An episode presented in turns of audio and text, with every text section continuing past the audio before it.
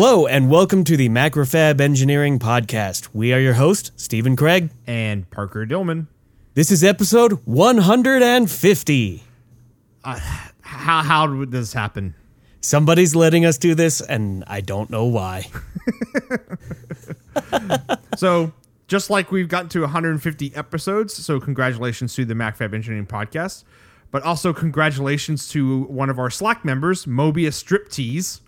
His uh, Pulse generator won first place in their Senior Design Expo. Woohoo! Congratulations. So I, I first I thought it was really awesome that they won their senior design contest or expo or whatever um, project thing at their uh, college. But the fact that his screen name is also Mobius Striptease, I'm like I can say that on the on the Th- podcast. this guy's a winner.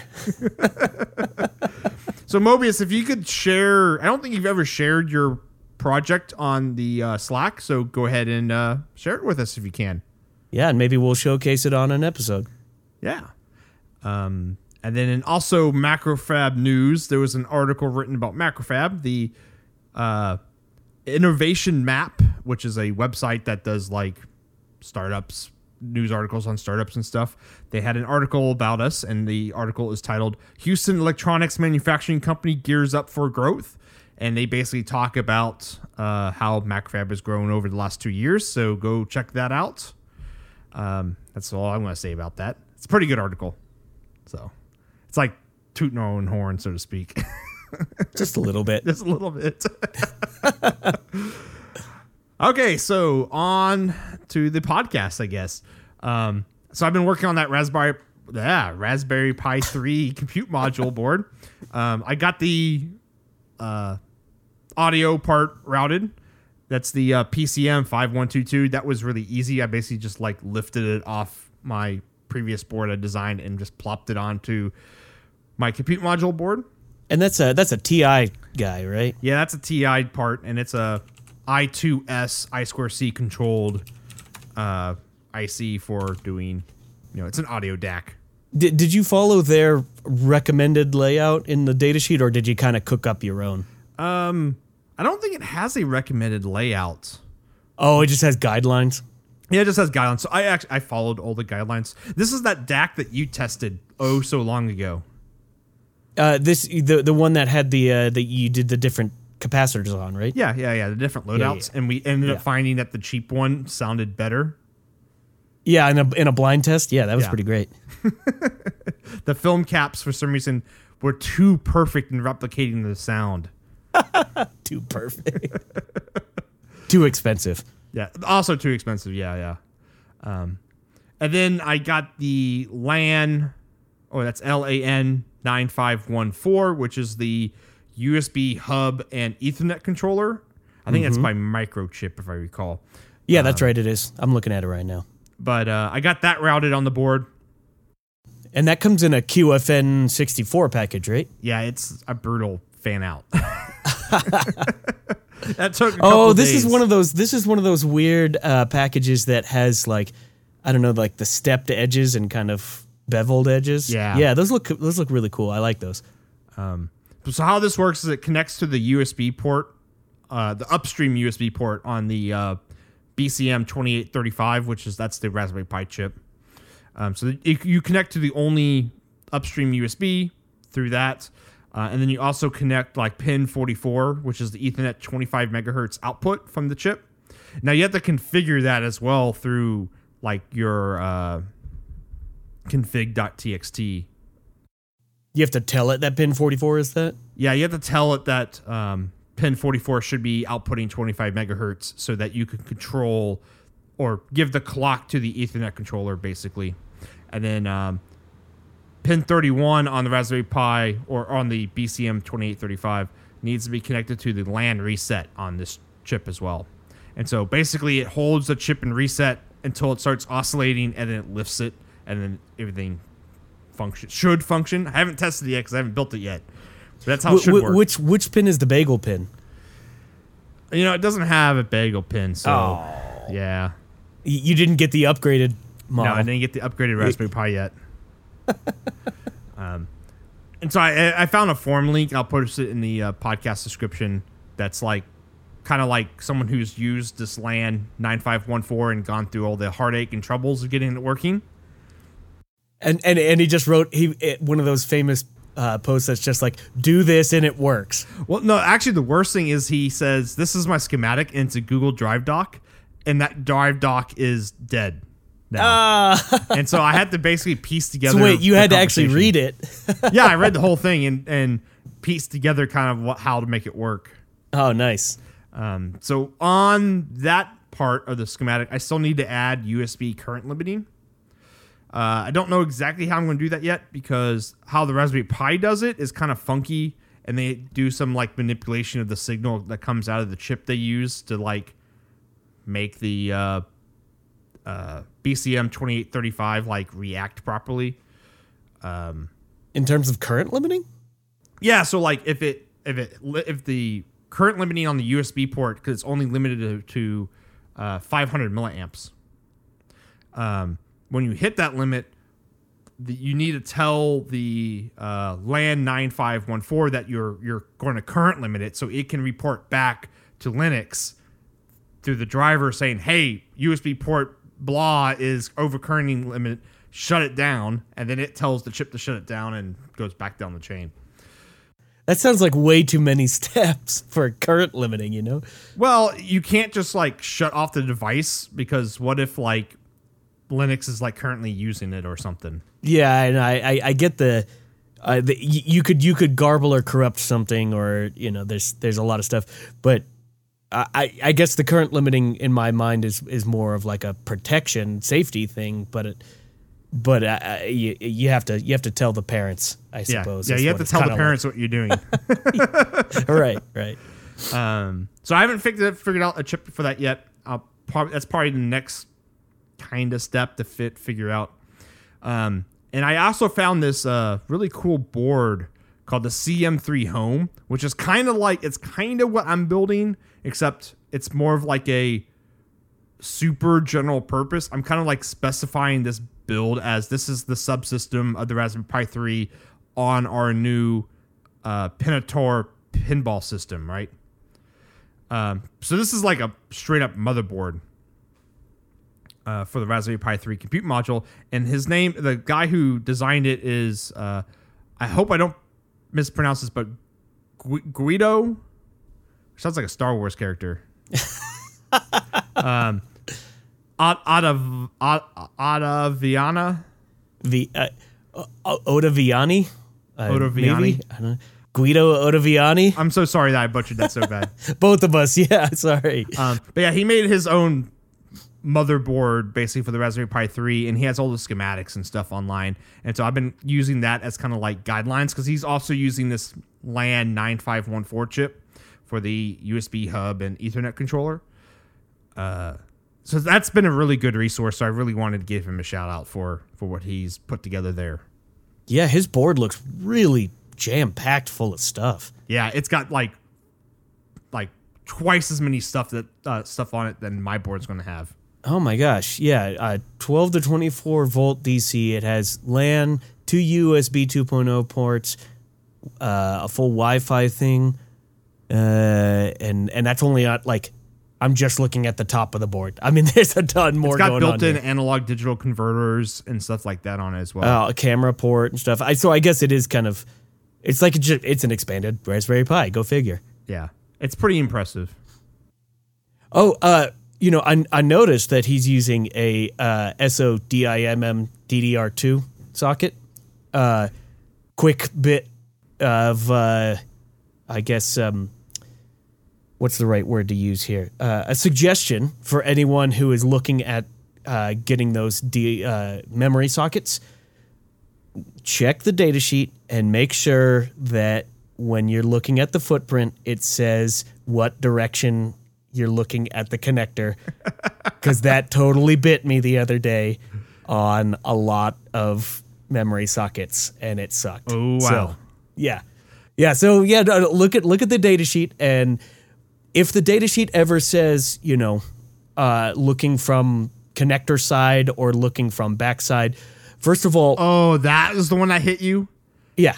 And it was from the backside. Yeah, it was from the backside. So so the ah. entire footprint was the footprint was correct, luckily. The part that we purchased was the exact opposite. So for some reason, this this company offers the exact same part in a upside down version or a right side up version, depending on how you want to insert your thing. And we purchased a bunch of the wrong ones. So first of all, write the people who make these products and say, don't ever do that. Uh, that's that's what we should do. That's that's the first thing. So the connector I'm using with mine is the one four seven three one four nine hyphen four. Let me. Uh, I'll I'll throw that in the show Cool. notes so I don't forget about it. um, and so this one works with the Raspberry Pi. Um, I think TE connectivity makes it. That looks like a TE connectivity. Yep, it is a TE connectivity part. I bet you there's cheaper ones out there, but that's one that you can just. I was about to say you can buy it on Mouser, but it's out of stock. Oh, is it really? Yeah, maybe because we bought them all. yeah, watch out! Watch out for that. Oh, you know what? Actually, yeah, go figure. Uh, yeah, be very careful. Look on page two of the datasheet, and it says reference PCB board pattern layout, and then in parentheses it says connector mounting side. Interesting. Be very careful. Very careful about uh, reading that properly. Gotcha. Oh yeah, connected mounting side. Yeah, Yeah, because I designed yeah. that part like two years ago or something. I it's would been fine. it. I've built boards with it. Oh, okay, so is that yeah. a seek? So did you buy this one? Uh, we bought a TE connectivity. I, I don't I don't know if it's exactly that one. Gotcha. Um, I, I just recognized the data sheet because I spent a, I spent a while confirming the footprint and I'm like, ah, this is all great. And then we buy it and it's upside down. so you're not you're not building a product with a Raspberry Pi compute module in it. Uh, I don't know. Gotcha. I, I don't know the answer to that. I just know I needed that footprint. Gotcha. All right, Steven. Yeah. What have you been working on besides messing up connector footprints? And and and my boss listens, so he's he'll he'll probably he'll probably chuckle at that. Uh, so uh, okay, yeah. So I've been spending some time working on uh, that that crazy twenty band EQ. Uh, Dude, those renders that you sent me are insane. yeah, they look awesome, don't they? Uh, I, I like how the front panel is. It's seriously just knobs, knobs, knobs, knobs, knobs, slider, slider, slider. Like there's no blank space on it. It's awesome. Oh, that's the whole point. Yeah, that's that is absolutely the whole point. Every every ounce of that chassis is going to be used, or at least the front panel on it. And so I've been devising some ways to get uh, some unique stuff going, and I, I've got some some experiments I'm going to work with in terms of LEDs and maybe illuminating text on the front of the chassis. I don't know. We'll see. Uh, now, now that I'm really like flying on Fusion 360, it's it's actually not a necessarily a good thing in my mind uh, because like I'm like, ooh, I can I can model this thing up and then I can put it in there and I can prove that it'll work because I can just see that it works, you know, like uh, so like maybe I maybe it's it's not a good thing for the feature creeping, but uh, th- what I'm actually solving problems because because first of all, uh, I don't have the ability to cut very well the full 16 inch chassis that I've been working on. Uh, I mean, I the the mill that I have access to can certainly cut it. It's just I'll have to move the chassis multiple times because it doesn't have a 16 inch throw. It's all I'll have to re-zero each time, and that's a little annoying, but I can probably pull that off. The biggest thing is I don't have the capability to print on the chassis itself. Uh, I have a print. I have access to a printer at work. It's just the chassis is too big to fit inside. Uh, the the the printer has a six inch uh, Z travel, mm-hmm. and uh, my chassis is eight inches deep, so I can't put it in there. And I'd have to set it vertically to actually have the print head print on it. So I'm I'm coming up with different ways to work that out. And so I got actually got some uh, some material at work that I'm going to play around with, and maybe in a future podcast I'll share with you know what I've seen on that. If it's a success, if not, maybe I'll just tell you that it was crap. You got the video it, uh, it, it printing on it. Well, uh, so I'm not going to be doing. I'm not going to actually. Well, okay, that's the secret. I'm not. I'm not printing. Okay, okay. Uh, I, I'm. I'm maybe milling text. We'll. We'll see how that goes. Ah, be yeah, yeah. I've, I've got. I've got some crazy ideas coming going on up, upstairs. So, uh, regardless, I've been working on that 20 band equalizer, and uh, I'll. I'll post up all the renderings or the image of the renderings that I've been doing, and so this 20 band EQ, one of the things about it is I, I, wanted to have all of the slide potentiometers close to each other. Each slide potentiometer is uh, nine and a half millimeters wide. And so I spaced them 10 millimeters each. So they're basically right next to each other. What's the tolerance on that? Half a millimeter? on the uh, no, no. I mean, like, width? it'll totally work. Uh, it's, it's, they're not going to, it's not going to be an issue. Um, the but the but the thing about it is if you space them that close together, then the circuitry for each band has to fit within a window of 10 millimeters. Mm-hmm. And some of the chips I can get in small packages, but some of them only come in like SOIC 16s. And that eats up like the entirety of 10 millimeter wide.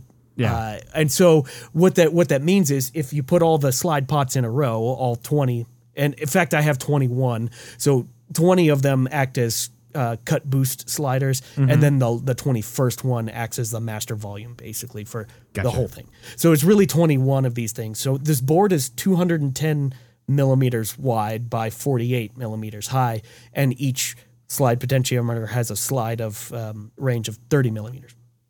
So if you think about it, like if you line all of those potentiometers up and then you slap one giant PCB on the back, you'd you have basically no room to put, all your put each band all on the back. And on top of that, there has to be a power supply with it, and there's other like ancillary stuff that happens with it too. So I needed a different solution, and what I came up with was I can use a PCI Express connector on the back of each one of these pots because those are less than 10 millimeters, and then each band can be its own pluggable board that plugs into the back of this master like distribution gotcha, board that gotcha. goes yeah. on the back. So, so, so because the thing is, I have space going into the chassis. I don't have lots of.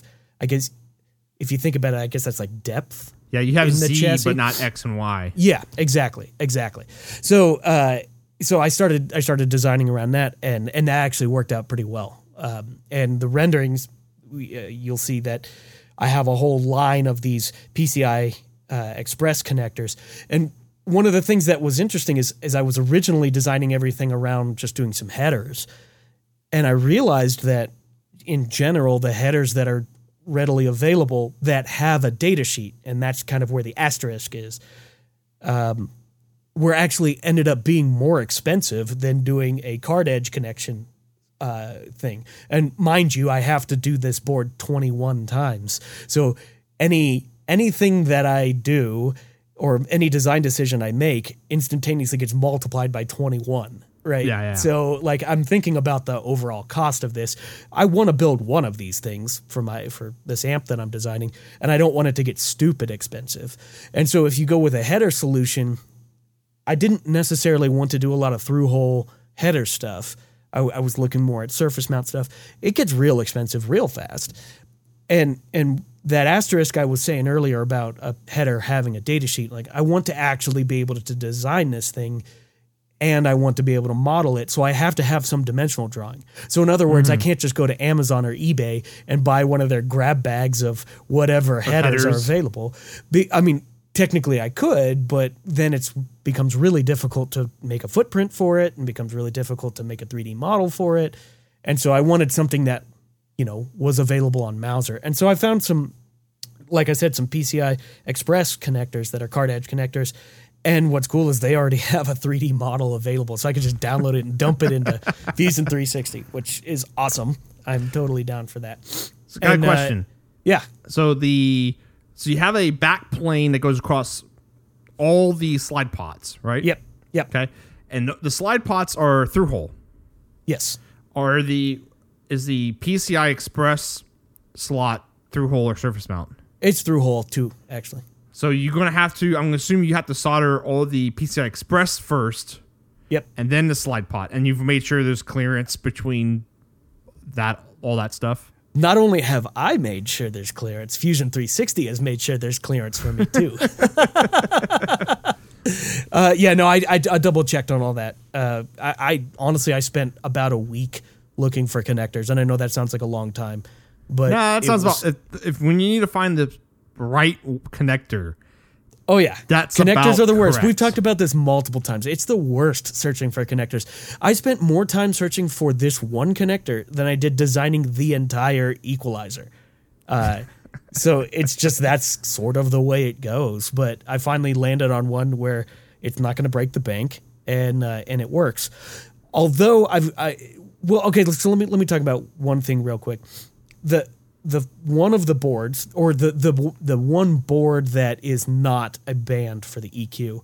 It's basically the the volume controller and stuff. I'm putting all the power supply stuff on that module that plugs in.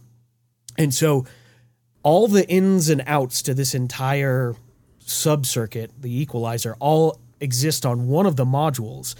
And that module then sends signals and power and ground and everything down to the main distribution board. That gets sent to all the bands, and then all the information comes back.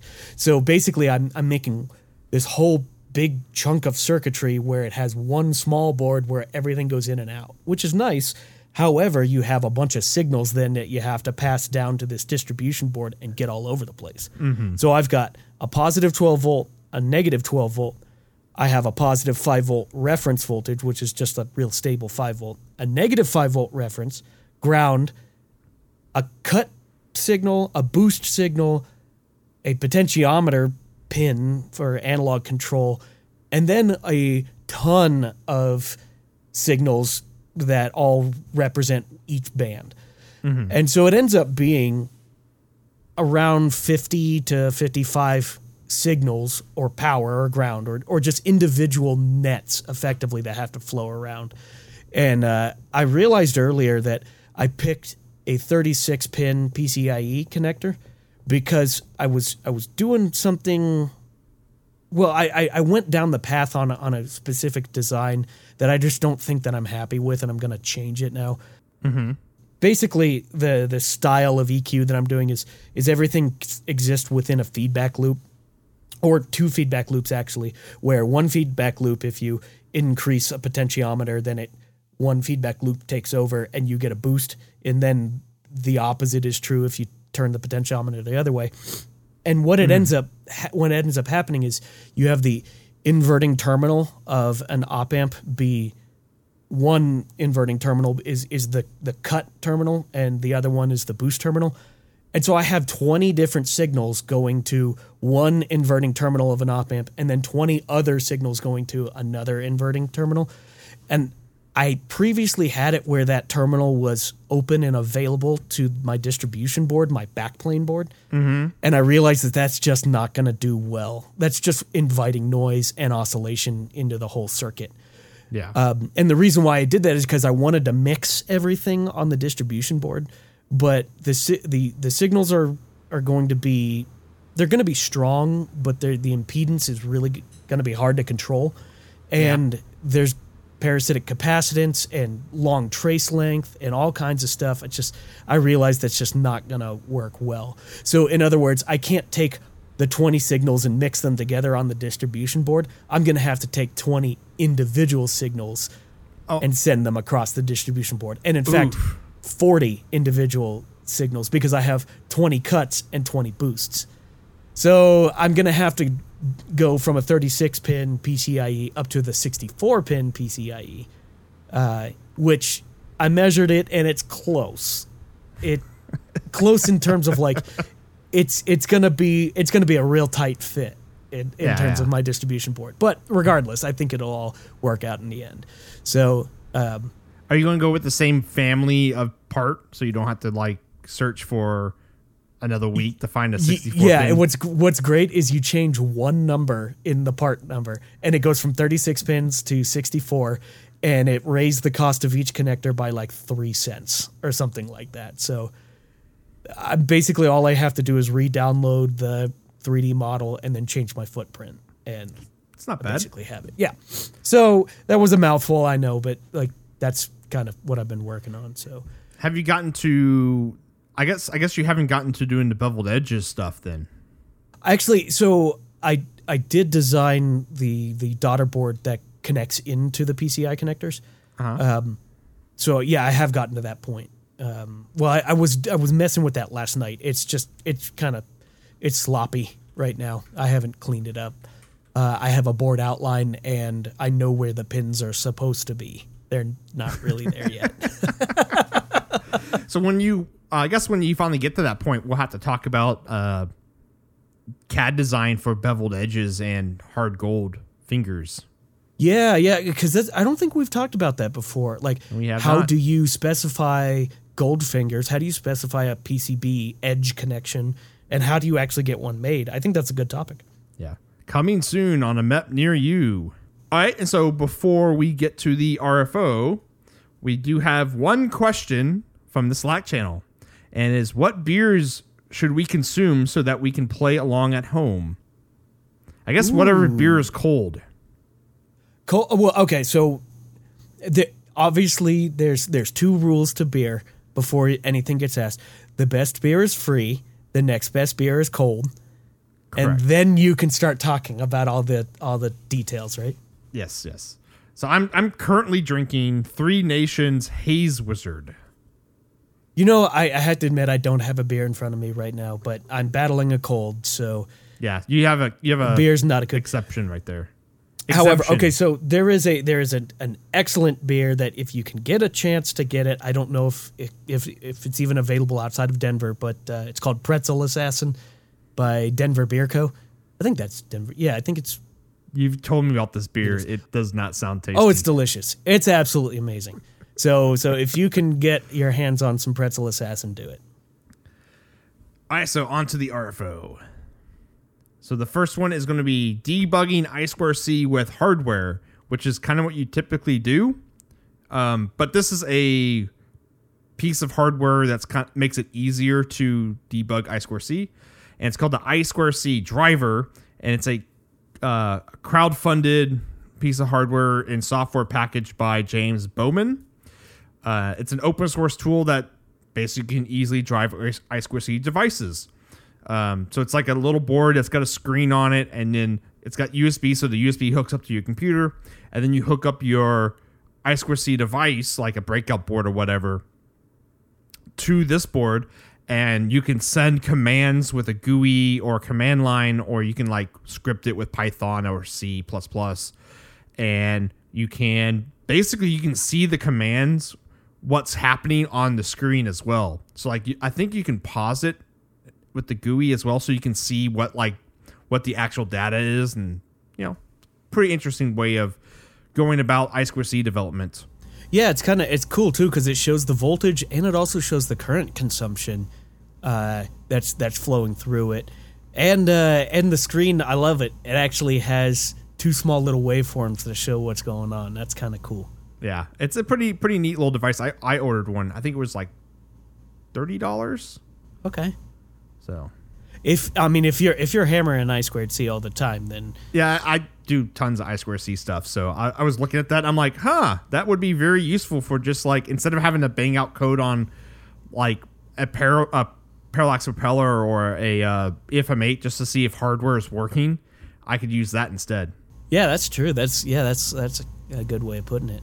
Now, now, do you prefer I squared C over Spy, or actually, and a secondary question: Do you call it SPI or Spy? I call it SPY, Okay. and I square C is just a protocol across SPY. So Well, tech. yes, Yeah, if you want to get real technical, it is, but people lump them into two different categories. Yeah, because SPY usually really means only one device is really on that bus, unless you have chip selects. Oh, I was about to say, uh, yeah, chip selects mean that it's not right. I mean, technically they're all well. Okay, that's that's a weird one there too. It is, Where I yeah. square C though, everything is just an address instead. So it's uh, so you don't need chip select, so you save I/O. Yeah, yeah. Well, and and that's usually why it's been um, uh, preferable because you you fewer pins. Now, So I would say I don't have a preference. I would I usually prefer I square C, because it uses less pins and thus there's less stuff to route. Unless it's like, eh, like if it's like a dedicated DAC or ADC, then I would use spy. Like I'm like I'm only going to use this bus for this one part or Yeah. this one function. Then yeah, spy would be preferred. That way, you're not even wasting address. Um, you know, having to send the address when you only have one device there. Well, and and generally, SPI is a lot faster, right? Uh, than than I2C. D- depends. Um, you have a more efficient data rate at, at the same clock speed. You have a more efficient data rate because you don't have to send an address with SPI usually. Have you ever run out of addresses with I2C? No, I have not. Uh, I I, I I've haven't seen either. but- conflicts before, but not on my own stuff I've designed.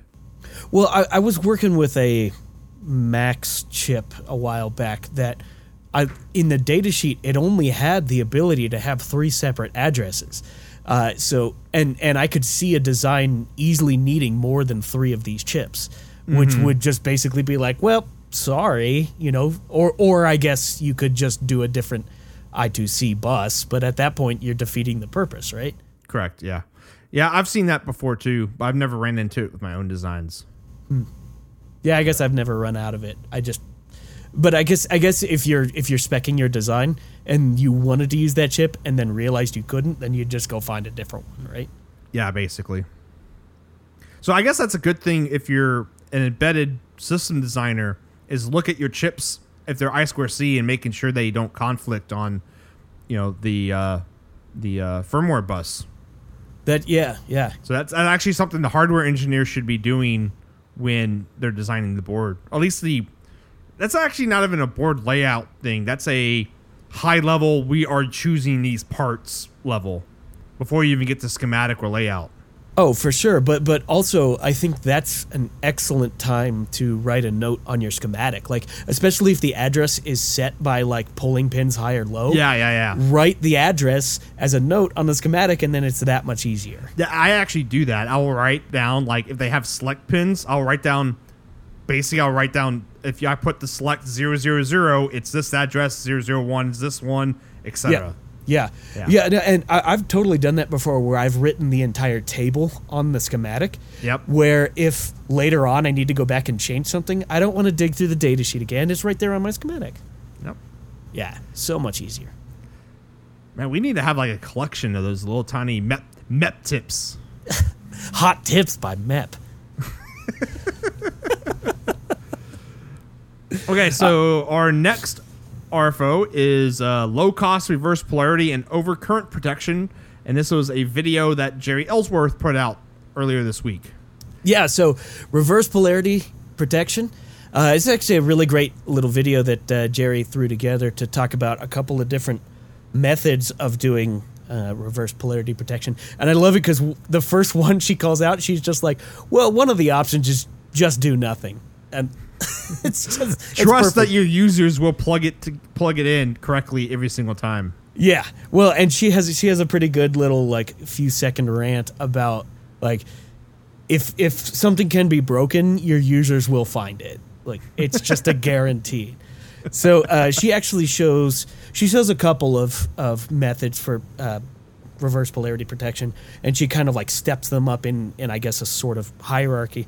And um, she starts with just a diode input. So you know if you put a diode right at the input, uh, if you if you put your your power input backwards, then you're uh, you're you reverse biasing a diode and it just won't conduct. So it's sort of Unless you go over the reverse bias voltage.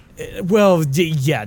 I mean, nothing will survive that at that point. You know. Yeah, if your user is putting 500 volts across a 12 volt device, I mean, it It's game the over user anyway. probably, you know, is going to expect it to die, right? Right. Right. So so that's sort of like it's a brute force, it's a really cheap method and it's not necessarily going to work well. There's a lot of problems with it. It's got heat, you have an inherent voltage drop, uh, you have a single point failure, all kinds of bad things.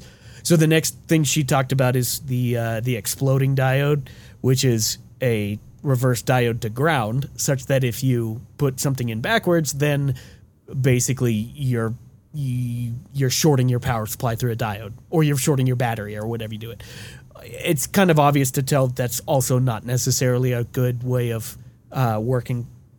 You know, uh, having reverse polarity protection, mainly because you short your power supply, which is not necessarily a good thing.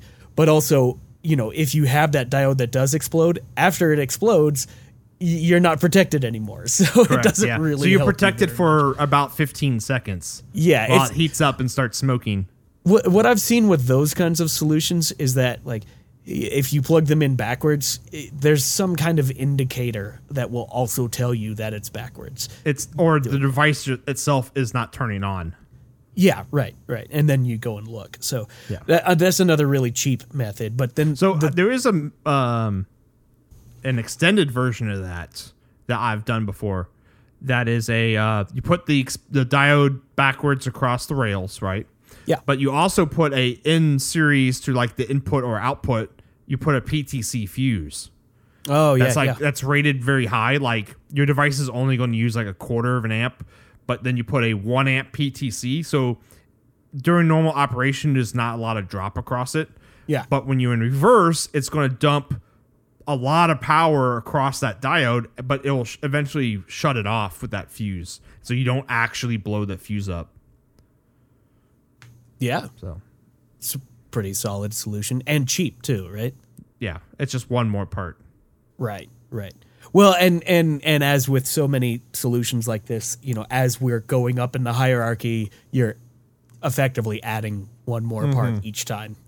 It's basically more complexity. Right. And one of the more like commonly accepted ways of doing this is uh, with a PMOS FET right at the uh, right at the input. So basically, the the the PFET acts as a switch that just will turn on when you have the correct polarity and will not turn on if you don't. Uh, and so it it depends on how it's all, excuse me, properly connected. Um, but but you can you can get really cheap, really simple reverse polarity protection with uh, with a PMOS FET, and that's based mainly on the fact that FETs nowadays are incredibly cheap. They can handle a lot of juice, and when they turn on, you can find FETs that have very low RDS, which is their internal resist channel resistance. So um, it's like it's almost not there when everything's working properly, and then it opens entirely when things are not working properly. So it's it's about the best you can get out of it. Yeah, I, I generally design with uh, the PFETs for reverse bias polarity protection.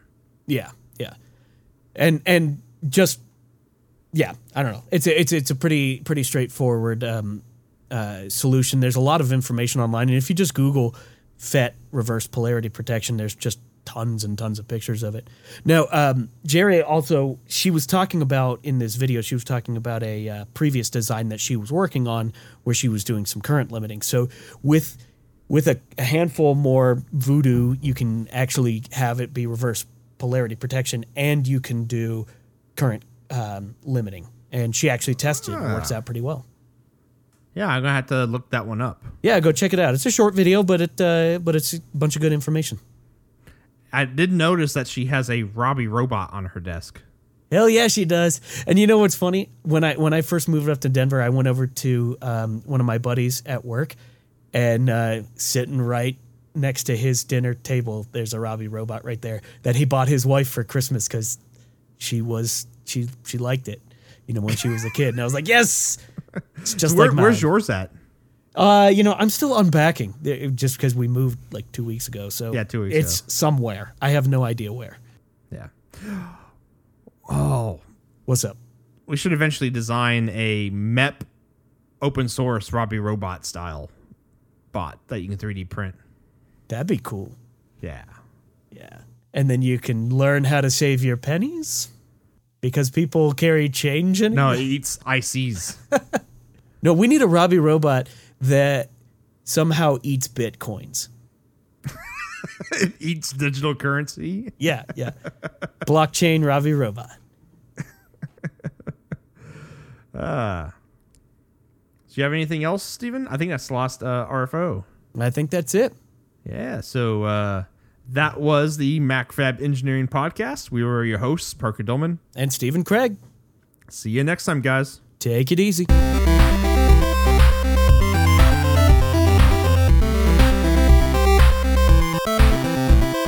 Thank you, yes, you, our listener, for downloading our show. If you have a cool idea, project topic, or Robbie robot story, let Stephen and I know. Tweet us at MacroFab, at Longhorn Engineer with no O's, or at Analog ENG, which is Stephen's, or email us at podcast at macrofab.com. That's probably the easiest way because trying to remember all those other ones is probably a lot harder.